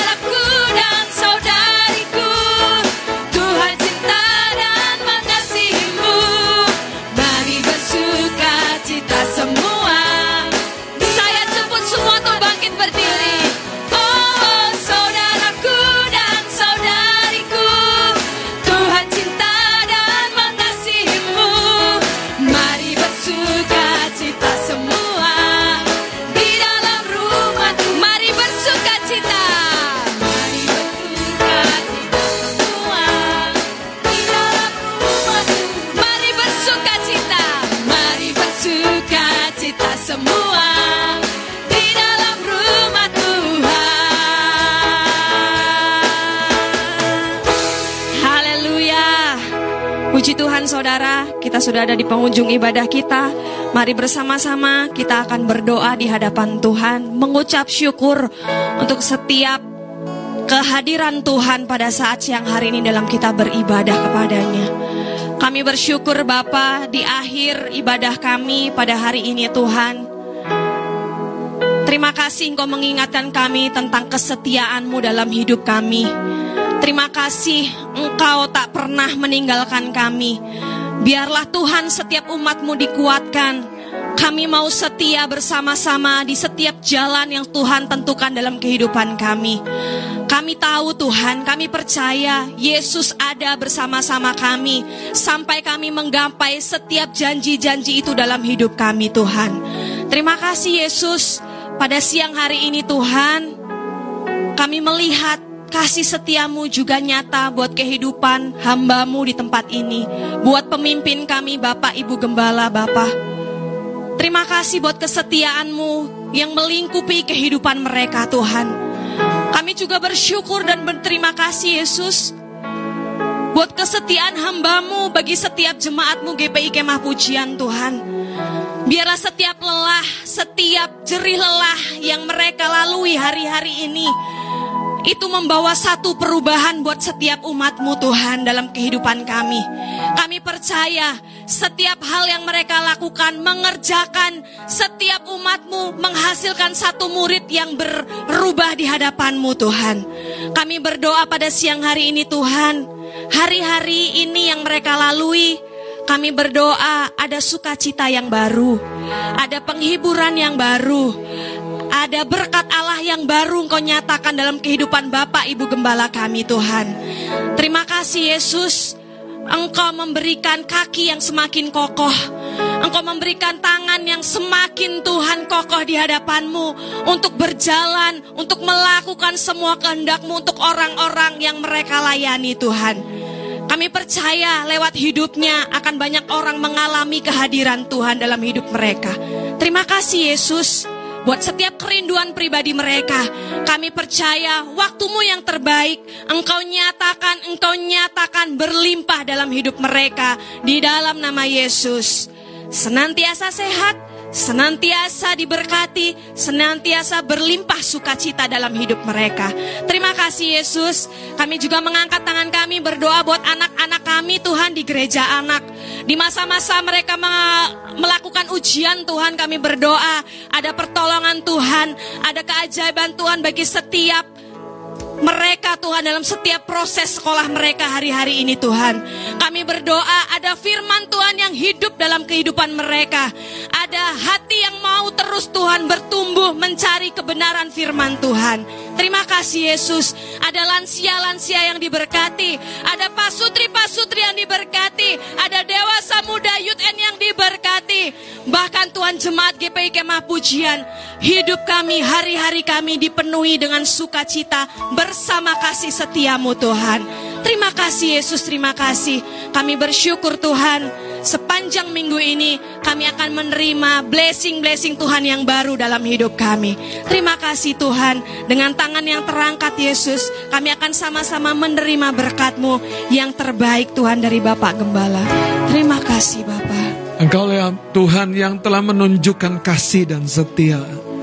Biarlah dengan belas kasihan yang kami alami, kami juga akan terus belajar setia Ajari kami Tuhan mengerti yang kau taruhkan di hati kami. Sehingga entah kecil entah besar. Entah sepertinya panjang perjuangannya, entah singkat saja. Kami melakukan bagian kami. Kalau demikian kekasih-kekasih Tuhan dengan tangan yang terangkat terimalah kasih karunia dari Allah dan Bapa di dalam surga. Setianya yang tidak pernah habis-habisnya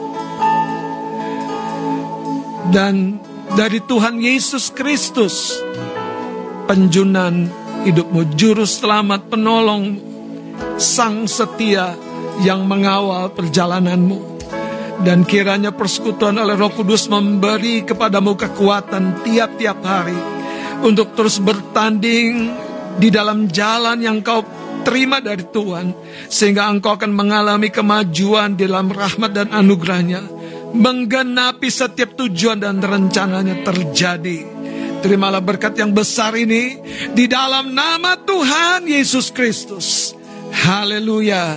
Semua kita yang telah diberkati katakan sama-sama amin, amin, amin. Bapak Ibu Saudara, silakan duduk sebentar. Ibu Gembala akan menyampaikan beberapa hal dan kiranya kita bisa menyimak dengan baik. Tuhan Yesus memberkati.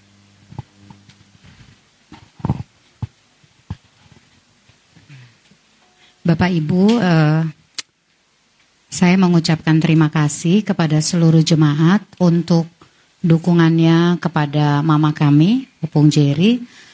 Tiga tahun dia berjuang sakit dan selama kurang lebih tiga tahun jemaat GPI Kemah Pujian itu menjadi berkat buat mama saya.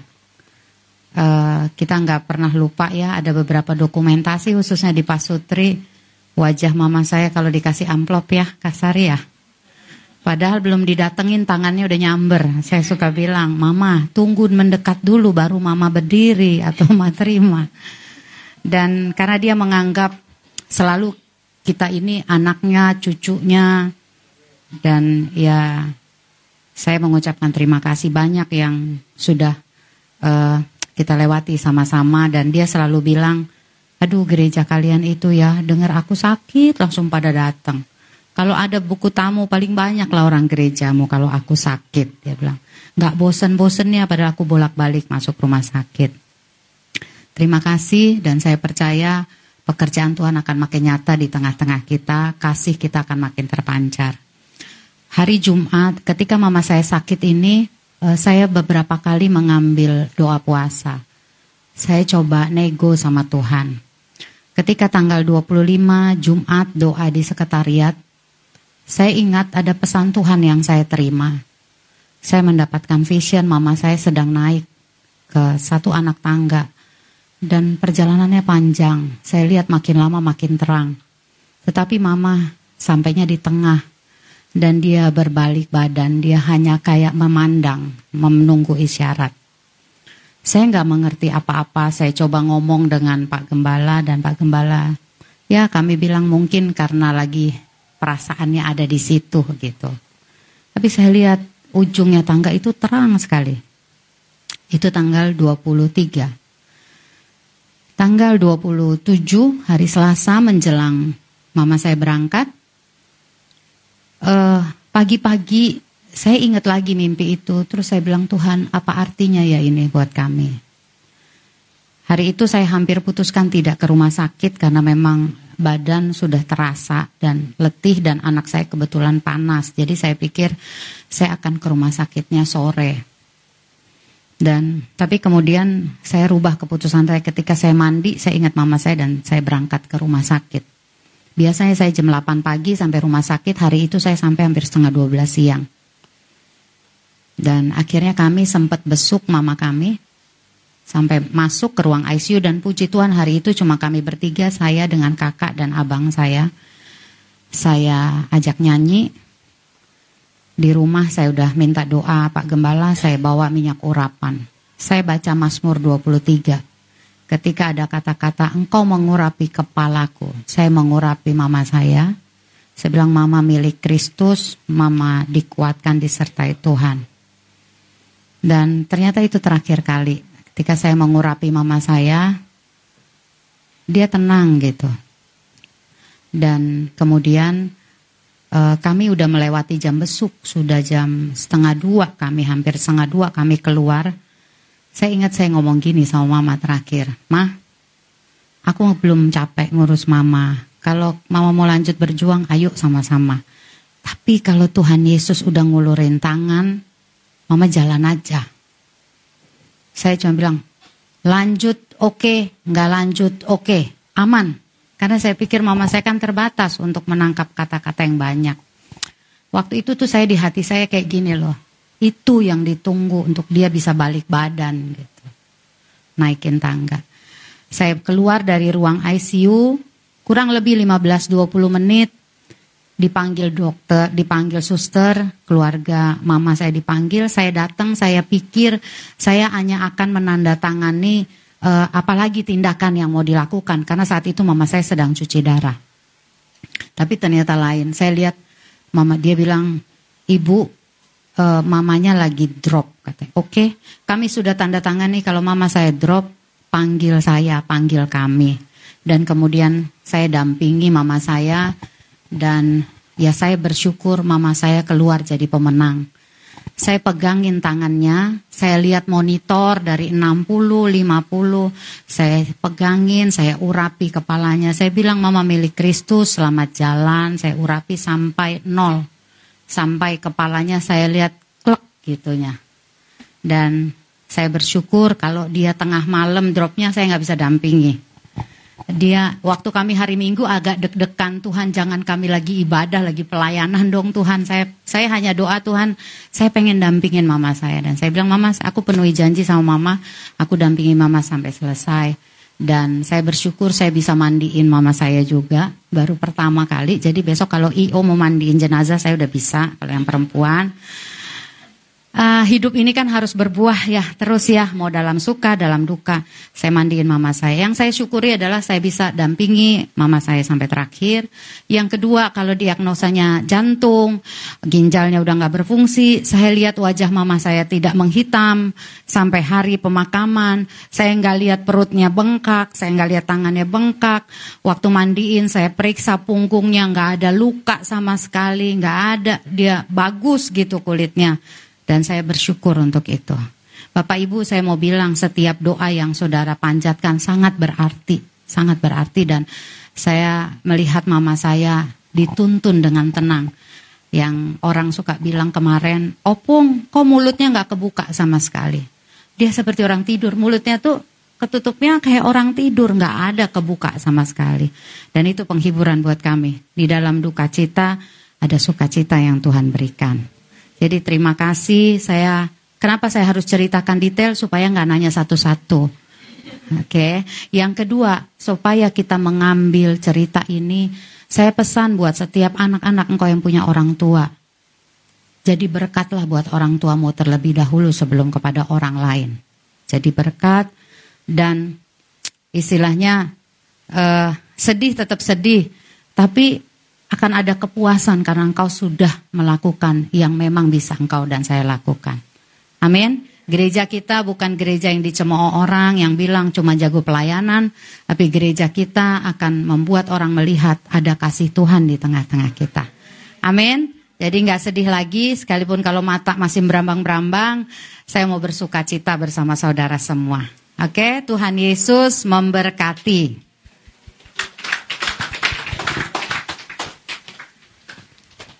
Baik, jemaat Tuhan mari bersalam-salaman bersama Bapak Ibu Gembala. Selamat hari Minggu, Tuhan Yesus memberkati.